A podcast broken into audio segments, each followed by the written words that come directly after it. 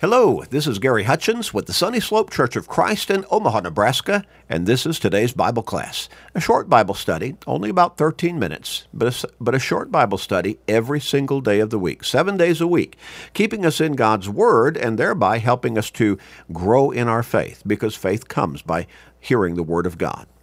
We encourage you always to share these short studies with everybody you can through Facebook friends, text messages, and other technological means, with family members, friends, work associates, neighbors, with literally, literally everybody you can. Because you know people in your life who need to turn their lives around spiritually. They need to grow in their faith. They need to come to God. They need to change their lives. Help them to do so by getting them into God's Word through these short studies every day.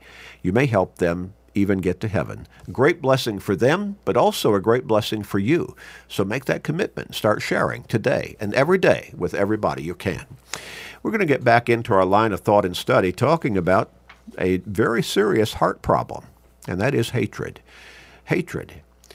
Hatred causes, leads to, instigates all kinds of evil and wicked acts, including violence and even murder.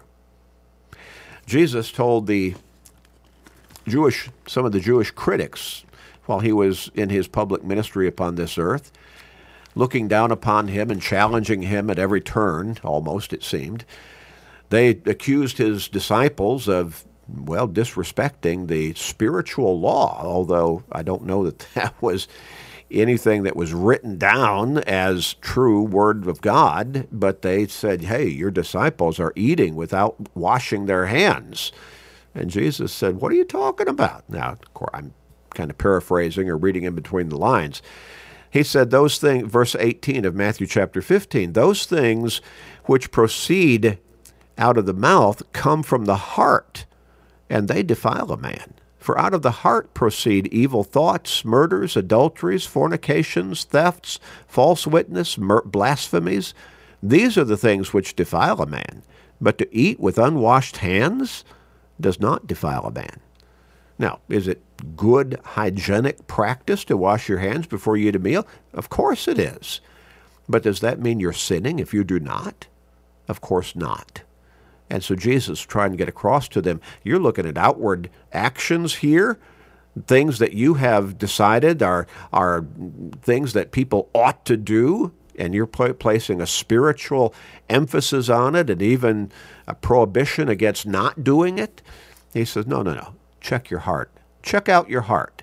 That's where you need to really focus because it's out of your heart, what, how you've conditioned your thinking, your morals, your conscience the actions that you take that could be evil, sinful. And he lists different things there that we'd certainly say, well, gracious, yeah, we need to stay away from those. Evil thoughts, murders, adulteries, fornications, thefts, blasphemies, false witnesses, those all come from your heart. The way you've conditioned your thinking and your morals, your conscience, your spiritual being. It's from the heart check out your heart. So, all kinds of wickedness, all kinds of sinfulness, evil, ultimately, they are the result of a heart set or a heart trouble. Hatred is one of those. We've talked about how hatred, uh, it, it's a two edged sword. Certainly, it can be destructive toward the person who is being hated but that other edge of that sword points back at the person who is harbor, harboring that hatred for that person. And it eats away at that person who harbors the hatred like an acid or a cancer. And ultimately, it's not only destructive toward the person who is being hated, but it becomes self destructive toward the person who is harboring the hatred. We looked at a number of examples in the scriptures of hatred among people, even family members. And ultimately, in those examples, we saw that two of them led to murder on the part of one family member against another family member. Cain murdered his brother Abel. And Absalom murdered or plotted to have murdered his half brother Amnon.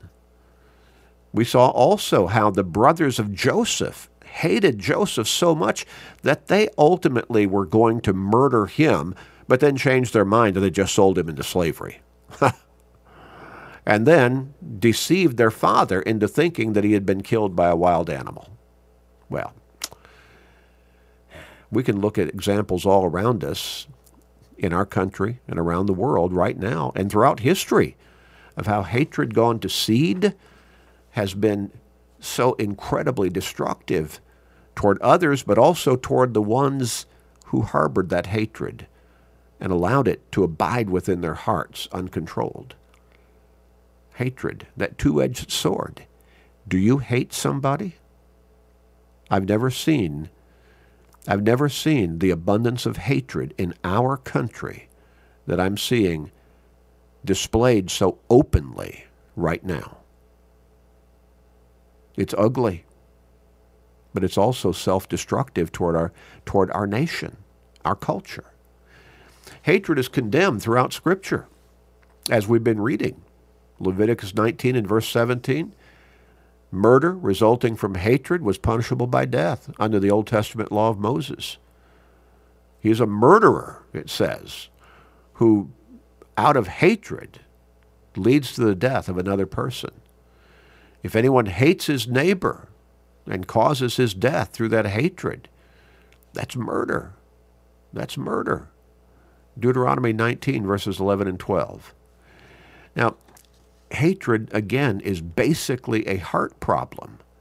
A wrathful man stirs up strife, but he who is slow to anger allays contention or puts it aside, or maybe even does away with it altogether, pre- preventing it from ever taking place or, or at least developing. Proverbs 15, verses 17 and 18. And whoever hides hatred has lying lips, and whoever spreads slander is a fool. Proverbs 10 and verse 18. Ah, you see, over and over again, hatred is condemned in Scripture. It's not okay. Hatred is basically a heart problem. The heart is the storehouse of the emotions that develop into hatred. As hatred is allowed to develop within our heart, then it can actually destroy our heart and manifest itself in all kinds of wicked outward actions. Jesus said, Brood of vipers, how can you, being evil, speak good things? And a whole lot of people think they can do that. They can be living an evil life. They can be doing all kinds of evil things, and they think they'll throw in a good word here or there, and and somehow they're being good. No, he says, How can you, being evil, speak good things? For out of the abundance of the heart, the mouth, think, uh, the mouth, the mouth speaks. A good man out of the treasure of his heart brings forth good things. In other words, his life is going to demonstrate the good heart within him. And an evil man out of evil treasure brings forth evil things.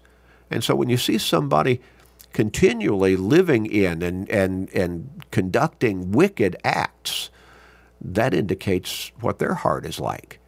But I say to you, Jesus goes on, that for every idle word men may speak, they will give account of it in the day of judgment.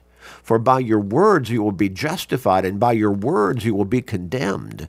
Matthew 12, verses 34 through 37. Do you speak hateful words? Do you say hateful things about somebody that you're really struggling with in your life? You hate them. Jesus says you're going to be judged by your words. The actions that are committed outside the body are often the result of emotions and thoughts and mindsets that are rooted in the heart. Again, as we've emphasized in this particular study repeatedly, Jesus said, Do you not yet understand that whatever enters the mouth goes into the stomach and is eliminated? But those things which proceed out of the mouth come from the heart, and they defile a man. For out of the heart proceed evil thoughts, murders, adulteries, fornications, thefts, false witness, blasphemies. Matthew 15, verses 17 through 19. The heart is the seed bed for both good and evil in our lives. It is up to the individual to decide whether he will let God or the devil be his gardener, and sow the seeds that will grow into the course of his life, the products of his life. If he allows hatred to abide, the devil will cultivate it into a thicket of thorns that will choke out the good fruit that may be trying to grow in that person's life. In the middle of the Apostle Paul's lists of the work of the flesh, works of the flesh, that will cause a person to not inherit the kingdom of God, in other words, end up in hell, is the sin of hatred. Galatians 5 19 through 21. And listed alongside hatred are other sins that can certainly be related to and go along with and be instigated by that hatred, such as contentions, jealousies, outbursts of wrath, dissensions. Verse 20. The Apostle John is very pointed as to hatred. Whoever hates his brother is a murderer, he wrote, and you know that no murderer has eternal life abiding in him. 1 John 3 and verse 15. In the fuller context, John may well be making the case that, in God's eyes, to not love one's brother is to hate him. 1 John 3, verses 10 through 15.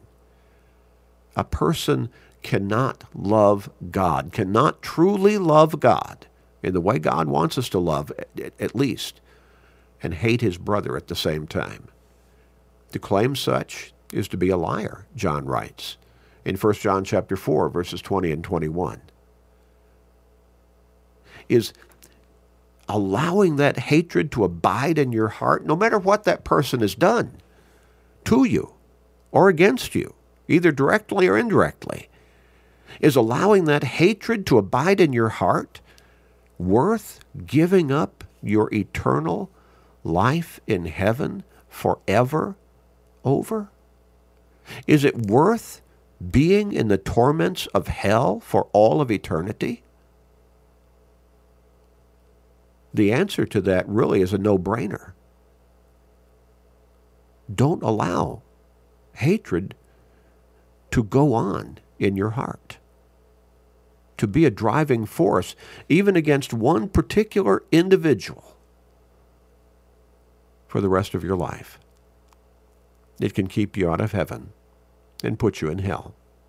Let's pray. Father in heaven, thank you for your love for us. Help us to learn through your love for us that we can love even people who may be against us, maybe even hate us. It doesn't mean we need to like the way they treat us or act, but we can still love their souls. Help us to learn through your love for us, Father. Please be merciful with us. Please forgive us, gracious Father. Please strengthen us. And hear our prayer in Jesus' name. Amen.